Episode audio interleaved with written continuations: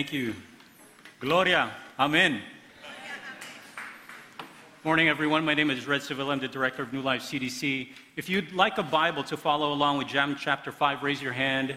One of the ushers can get you one. We're in John chapter 5, really rich passage that we're going to go through today. And so, even if on your phone, um, go to BibleGateway.com, go to John chapter 5. We're going to go through verses 1 through 15, really rich passage. So, please feel free to follow along. We're in a series about bridging barriers, becoming the people of God for our city. We've talked about taking down political walls that might separate us. We talk about taking down racial walls. Today we focus on bridging economic barriers and how Jesus enters into the margins from John chapter 5. So please, uh, whether you're here watching online, please follow along with John chapter 5. Let's pray. Father, we thank you, Lord God, for breaking through barriers to reach us. And so, Father, we simply ask that you give us the grace, the desire, Lord God, the heart to be able to do the same with others in the margins. That's what I ask, Lord God. Thank you for being with us today. We lift this all up to you as part of our worship. In Jesus' name we pray. Amen. Amen. Census data recently came out in September um, about where the highest concentration of poverty is in the U.S and they actually listed the four states with the highest concentration of poverty. And according to the most recent census data, it's California, Texas, Florida, and New York. And so, just out of curiosity, I wanted to look up where in the US are the highest concentration of riches, of wealth. And there's actually a list of where the most number of billionaires live according to state. And so let me list the top four California, New York, Texas, and then Florida. So the top four states with the largest concentration of poverty also has the largest concentration of wealth. Obviously, an economic barrier exists between the have and the have nots, even if they live in the same state. And so now, before we're quick to blame the rich for putting up the walls or the poor for putting up the walls, you know, let's just look at ourselves for a second. Let me look at myself. I know it's really simple and easy for me to be able to either erect or maintain an economic barrier between me and those on the margins. Have you I know I've done this. Have you ever avoided someone maybe on a subway train that either smelled different, looked different, sounded different? You switched subway cars. Have you ever done that?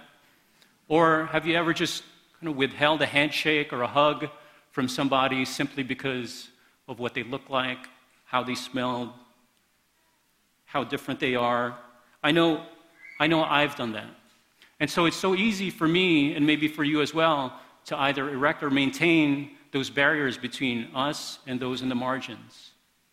And so, that word margins, I'm going to use that a few times. And so, I just want to describe it a little bit. Just like on a piece of paper, the margins, the part of the paper that's in the edges. And so, in our culture, there are metaphorical margins as well. And in these margins live a lot of people in great need. And many of them, though in great need, are largely invisible and we can walk past them. I saw this picture that just demonstrates this reality. I mean, if I look at that picture, I, I, can easily draw two red lines to the left and right of that person. And in, in the margins, there are also bedrooms that may look like this. And yet, what we've been talking about the past few weeks is how the cross of Christ isn't just a bridge that gets us to God, it's a sledgehammer that breaks down walls that separate us from the poor or the marginalized. In other words, what this statement is saying, we are all meant to live barrier free. Why? Because Jesus pulls down walls. Jesus pulls down barriers. And when we, when we live a life that's barrier free, we experience more of who Jesus is. And when we go through John chapter 5, we'll see the existence of these economic walls, social economic walls, and then we'll see what Jesus does to be able to pull it down. And so just turn with me to John chapter 5. Really great passage to read along. John chapter 5, starting in verse 1, the reading of God's word.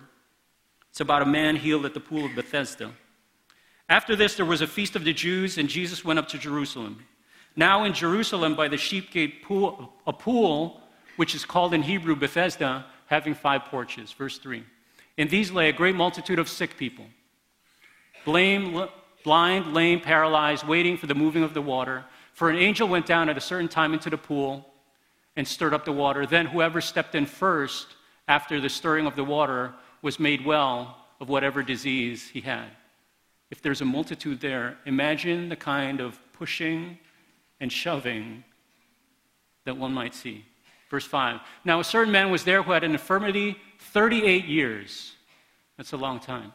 When Jesus saw him lying there and knew that he had already been in that condition for a long time, he said to him, Do you want to be made well? The sick man answered him, Sir, I have no man to put me into the pool when the water is stirred up. But while I am coming, another steps down before me. Jesus said to him, Rise, take up your bed, and walk. And immediately the man was made well, took up his bed, and walked. And that was the Sabbath. The Jews therefore said to him who was cured, It's the Sabbath. It's not lawful for you to carry the bed. He answered them, He who made me well said to me, Take up your bed and walk. Then they asked him, Who is the man who said to you, Take up your bed and walk? But the one who was healed did not know who it was, for Jesus had withdrawn a multitude being in that place. And then, last two verses after Jesus found him in the temple and said to him, See, you have been made well, sin no more, lest the worst thing come upon you. The man departed and told the Jews that it was Jesus who had made him well. When we look on this passage, we see that there are all these different kinds of walls that exist. And so when you look at this passage in verse 1, it talks about a feast. And so there's a feast in the mainstream. Meanwhile, in the margins, there's a high concentration of sick and those impoverished. And so there's a wall that separates them. And can you imagine for a second what kind of smells that you smell in the feast? I imagine there's a smell of great food. But what kind of smell might there be in the margins with people sick up to 38 years?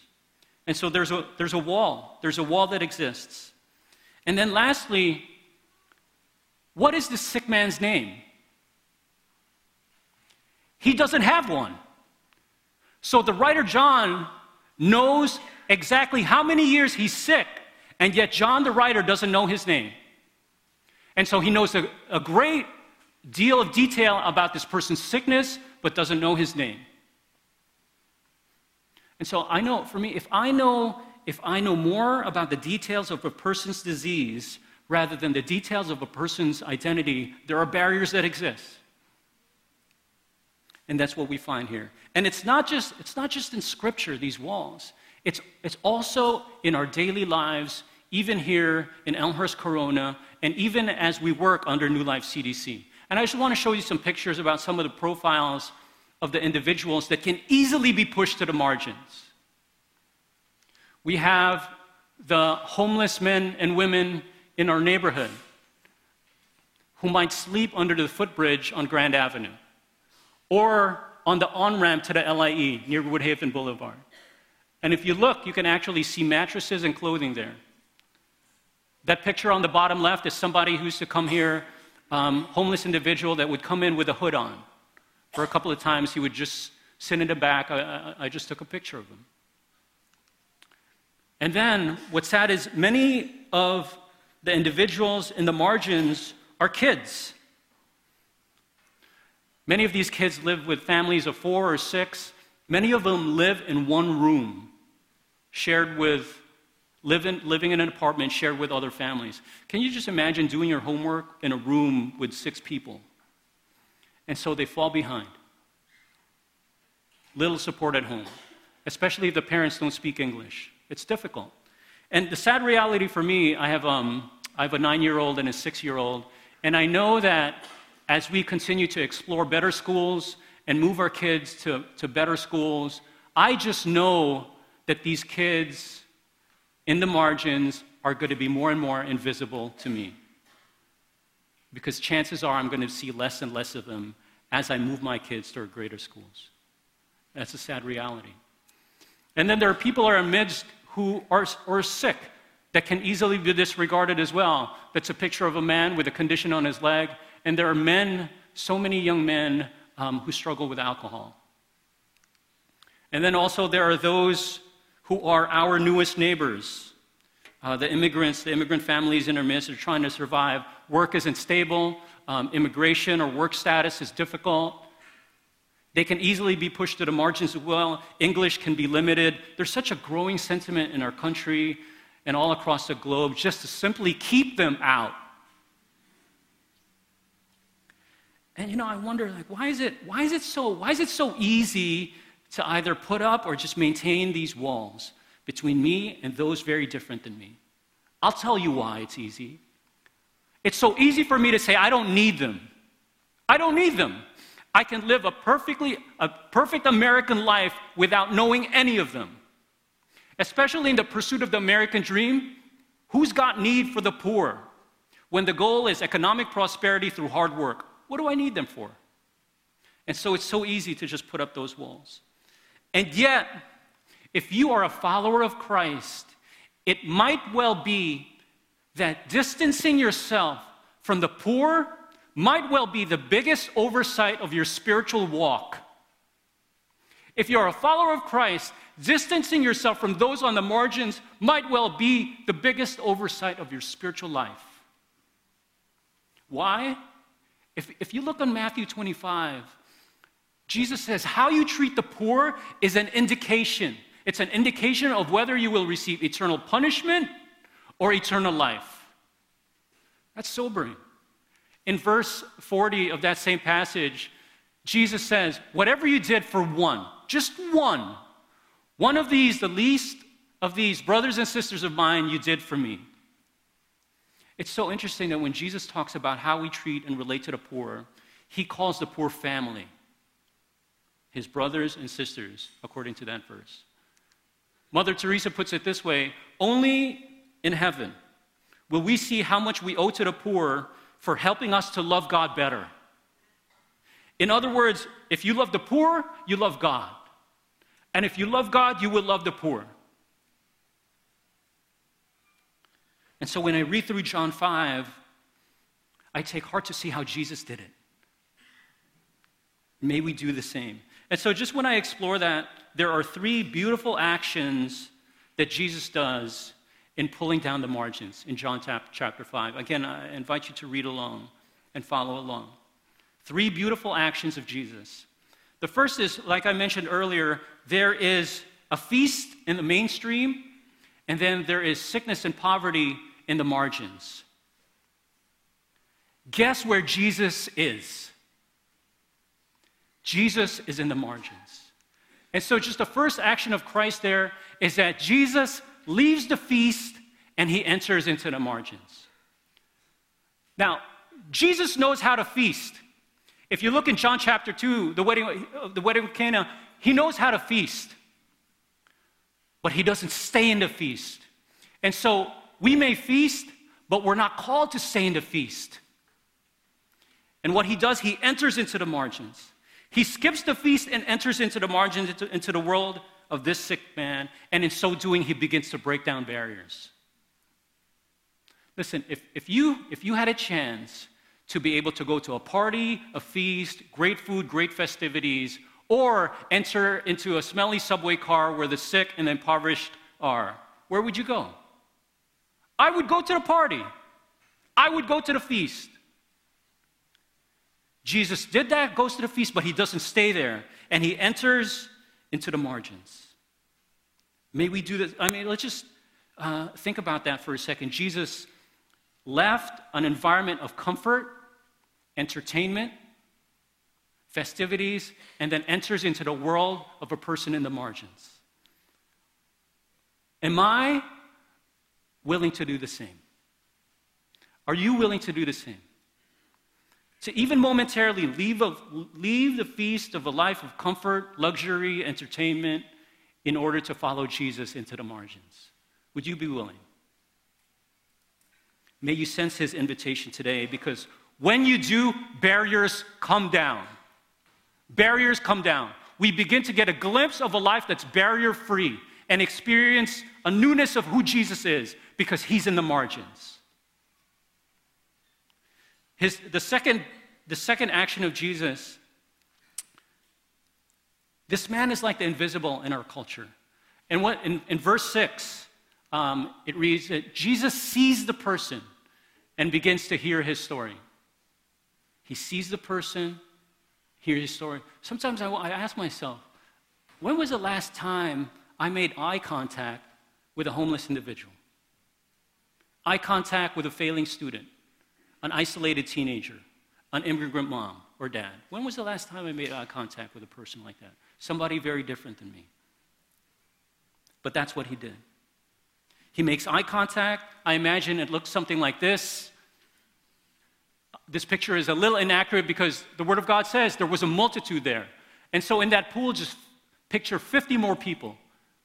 And that's what it's like. And he hears the story when he begins to ask, Do you want to be made well?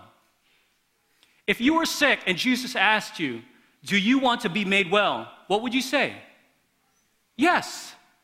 But if you read through that, this sick man does not even say yes. What he says is, you know what? When the pool is stirred, I try to go, but I get shoved, I get pushed, I don't even get my blessing. In other words, when Jesus asked him, Do you want to be made well? He says, There's no hope for me.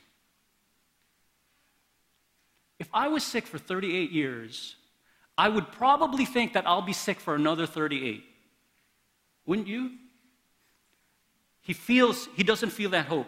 And Jesus, in this, at this stage, he's in his early 30s. Imagine meeting somebody who is sick, impoverished, isolated, marginalized longer than you've been alive. That's the kind of story that he hears. Painful as, as, as it is, and yet he begins to break down walls. I was really inspired recently um, because somebody that um, I know entered into the life of Mara.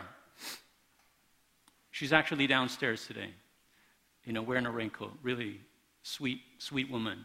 And uh, this person who really inspired me entered, entered in. Um, and it was this middle school student. She's the daughter of the director of the health center. Her name is Hannah. And she actually spoke to Mara and wrote about it. And this is what she wrote Mara was born in Queens. She has visited many states, including New Hampshire, Massachusetts, Connecticut. Her favorite foods are ribs and Italian food. The favorite time in her life was when her grandma sent her to a sleepaway camp in New Hampshire. They played sports. Her favorite is tennis. Her grandma meant a lot to her. Mara went to college at St. John's, majoring in management. Lastly, she has helped different charities and sick people by raising money with friends to do and to be in walkathons. And she still loves walking today. Don't you just don't you just feel a wall coming down when you hear that story? It's like suddenly Mara comes alive. You know what Hannah is doing? Yes, she's seeing the person, she's hearing the story, but she's breaking through barriers. That's what this middle school student is doing. I was so inspired by that. May we May we do the same. The stories are difficult, and yet this is exactly what Jesus did because he's already in the margins. The third, uh, the third action of Jesus is even more moving for me because everything, everything changes when Jesus says, rise. Everything changes when Jesus says, get up. Let's look at this for a second. So he leaves the feast, enters the margin, barriers come down. Jesus hears the story. When he speaks, rise, healing comes. When he speaks, rise and get up, restoration comes. When he speaks it, there is reason to celebrate. And in verse 14, if you look, Jesus and this now healed man share this beautiful community space in the temple of God. And so Jesus moves from the feast, this sick man moves from the margins, and in verse 14, they share this beautiful community space in the temple of God, possibly his first time after 38 years. When Jesus speaks, rise, there is healing that comes, there is restoration that comes. When he speaks, rise to this man, there is reason to celebrate. In other words, there is reason to feast. So, what is Jesus doing? Jesus shares the feast when he speaks, rise. He leaves the feast only to share it. He leaves the feast in verse 1 only to share it in verse 8. He leaves the feast in verse 1 only to enter the margins and to share the feast in verse 8. Why? Because Jesus Christ is the feast. And wherever Jesus is, there is healing. Wherever Jesus is, there is restoration. Wherever Jesus is, a person can rise out of their circumstance. Jesus Christ is your feast. Listen, when why why why do we why do we need to break down these barriers? Why? It's because Jesus Christ did this exact thing for us. He bro- just as he broke through the barriers to get to this man, Jesus Christ bo- broke through barriers to get to you and to get to me. This sick man is a picture of you before you met Christ. This sick man is a picture of me before I made a decision to follow Jesus. We were sick in our sin. We were spiritually blind, sick in our transgressions, in our iniquities. There was a barrier between us and God. And you know what Jesus Christ does? He leaves the feast of heaven he leaves the feast of heavenly glory and he enters into a planet of orphans. He enters into a planet of sinners. He lays down his life for you and for me. On the third day, he makes a declaration. He says, I have risen. Why does he declare this? Because he wants to say the same to you. When you follow Christ, he says to you, Rise, your forgiveness has come. He says to you, Rise, your restoration has come. He says to you, Rise, the kingdom of God is near. Listen, you might be away from God for 38 years. You, you might be sick in your sin for 38 years. An encounter with the Lord Jesus Christ changes everything because an encounter with Jesus Christ is the feast. This is your God, this is your Savior. And so when I think about this spiritual reality, if Jesus Christ did this for me, would it not be a privilege to be able to share the same with somebody else? Will it not be a privilege to simply pay it forward? And when, when others lead me into the margins, I'm not an expert. Other people so inspire me. But when I follow in, I don't go in as Savior. I simply go in as one who wants to share what God has done in my life. And I, I acknowledge that Jesus Christ is already there in the margins. And so I'm looking to experience more of who He is and more of what He has when barriers come down. Would it not be a privilege to be able to do the same as a way of our worship to our Lord Jesus Christ? And so, but, you know, what, what exactly does that mean, share the feast, speak, rise? I mean, practically speaking. I mean, what does that mean tomorrow? Do you, do you go up to a homeless individual and say, rise? You know, what, what, what does it practically mean? Well, let me just share three things that we've learned. The first is that it means sharing what you have. It means sharing what you have. And so, just going back to these pictures, there's a shower facility downstairs. We simply share what we have with Mara our resources, food, an embrace. We share that with her. This guy is actually Imam. He used to come in with a hood on his head, sit in the back. This is a recent picture I took of him. He has served as a greeter for us, y'all. He has played baseball with us in a men's retreat. The next thing he's bugging me about now is for somebody to teach him basic guitar. Is there somebody here willing to share that with him? Every time I come and I see him, he bugs me about it. I said, Listen, on one Sunday, I'm going to talk about you, Imam. He goes, Oh, yeah? Oh, yeah? He was excited. That's what it means to simply share what we have with him your time, your talent, your treasure. It also means entering into the space where these kids are. This is Oscar. We know him through um, Tim, which, who we introduced to you with the mentoring program, and also Barbara through Storytime. You can speak to them again in the shell room after this. We've known him since he was six. He's now in middle school. And how did we share what we have? Just New Lifers mentor these kids. And so we go to a local public school and mentor kids. Here's, here's the sad reality just about mentoring. We live, we live in a day and age where it's no longer enough if you want healthy, productive, safe kids in our neighborhood, it's no longer enough to simply look out after your own. It takes a village. That's true.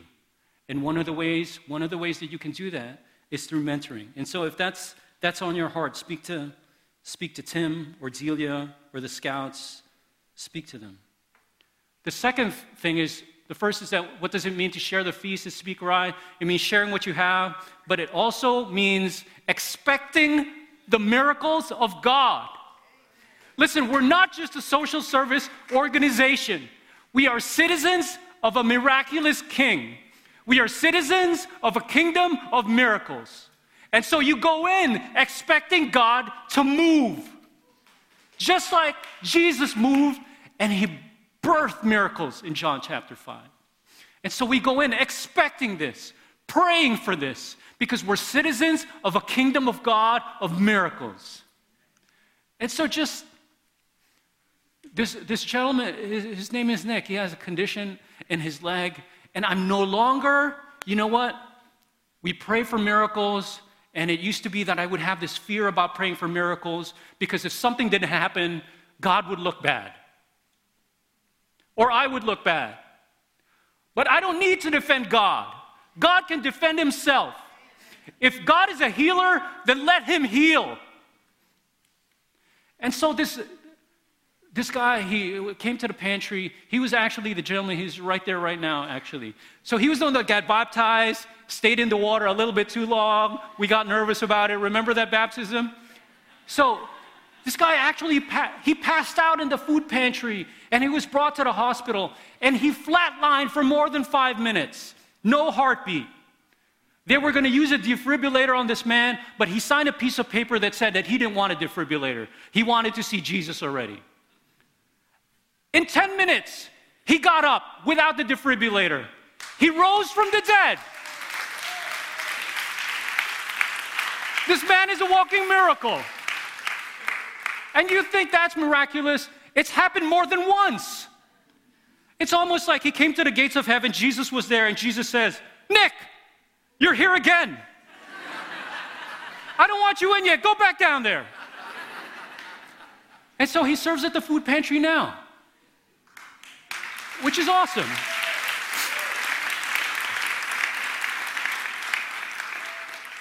Expect miracles and wrestle with the tension when they don't happen. That's okay. God is in that as well. And then there are these gentlemen, you know, who struggle.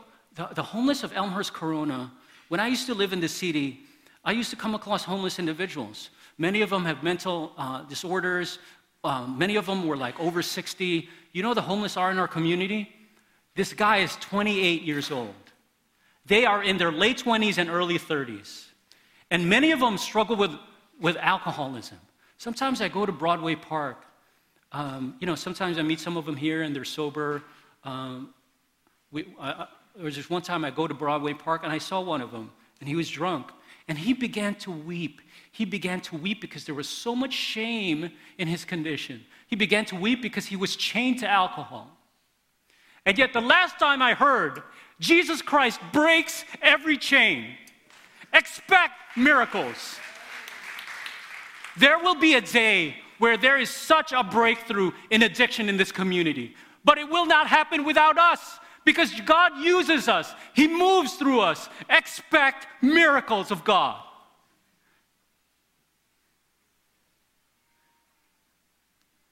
And then, just lastly, these another miracle when it comes to some of these um, immigrant families, there is such instability with their work status, citizenship status. Pray for a miracle of God through that status. When people come in here and they don't have valid work status or immigration status, they feel invisible. I've felt this for more than 10 years being an undocumented individual. You feel invisible.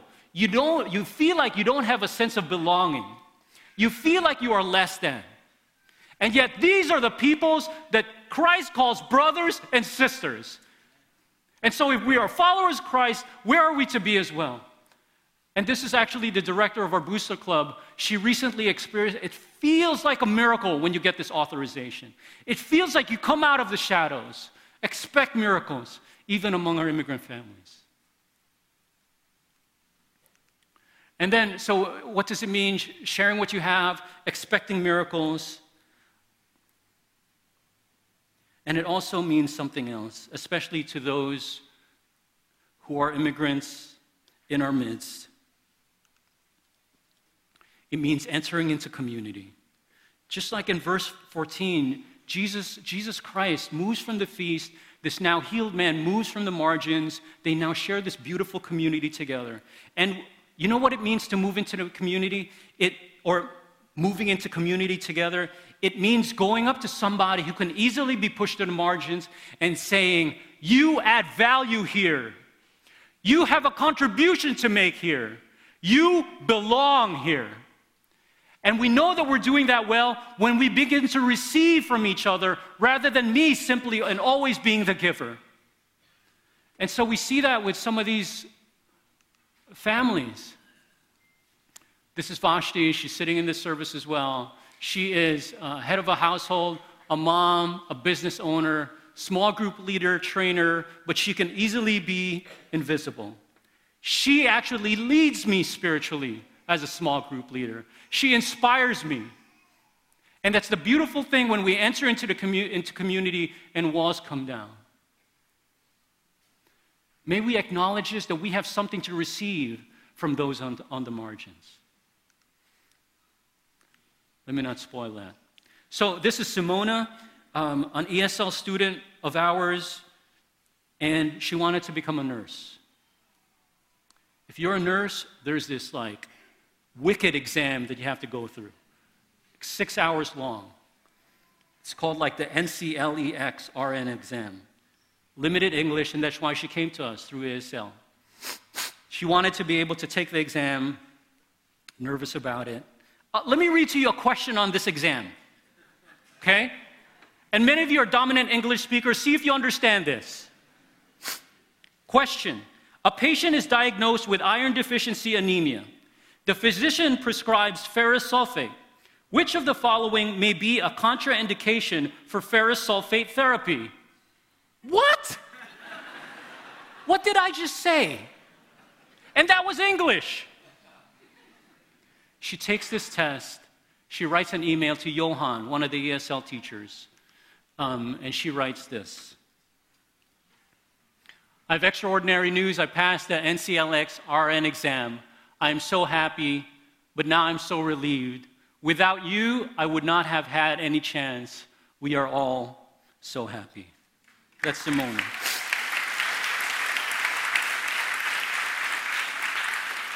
When you, when you enter into community, it might well be that if one day, Lord forbid, this ESL teacher needs medical attention, goes to a hospital, it could may well be that it's Simona that treats him. That's such a beautiful picture of community where we're all both giving and receiving. That's a great picture of what happens when barriers come down and we answer Him. And so, just lastly, let me call the worship team up. Just next steps, these three really quick next steps. Meditate on John chapter 5 and get to know our Lord Jesus Christ. John chapter 2, he knows how to party. John chapter 5, he leaves the feast, enters in. And then also follow us at New Life CDC NYC. um, or facebook.com, newlifecdc.us. Again, that donor said she will give a dollar for every new follower, up to 2,000 followers. Um, we have like 250 new followers. If all of you follow us, we're going to be good. Okay, and then lastly, just um, in your bulletin, there is this map about what's happening in the shell room. Please go down, shake hands, give a hug to some of the program heads who do this kind of work. Uh, bridge barriers with us. Why don't we stand, let's pray, and then we'll respond in song, and then Rich can close their service. Father, we thank you. I thank you, Lord God. I thank you, Lord God, that you left the feast of heaven to break through barriers to be with me and to be with us. Father, may we never forget this reality. And Father, may we do the same among the margins in our midst. We thank you, Lord God. Thank you for your great love for us. In Jesus' name we pray. Amen. Let's respond in song. Amen. Let's put our hands together for Red. He served us, He blessed us, He taught us today.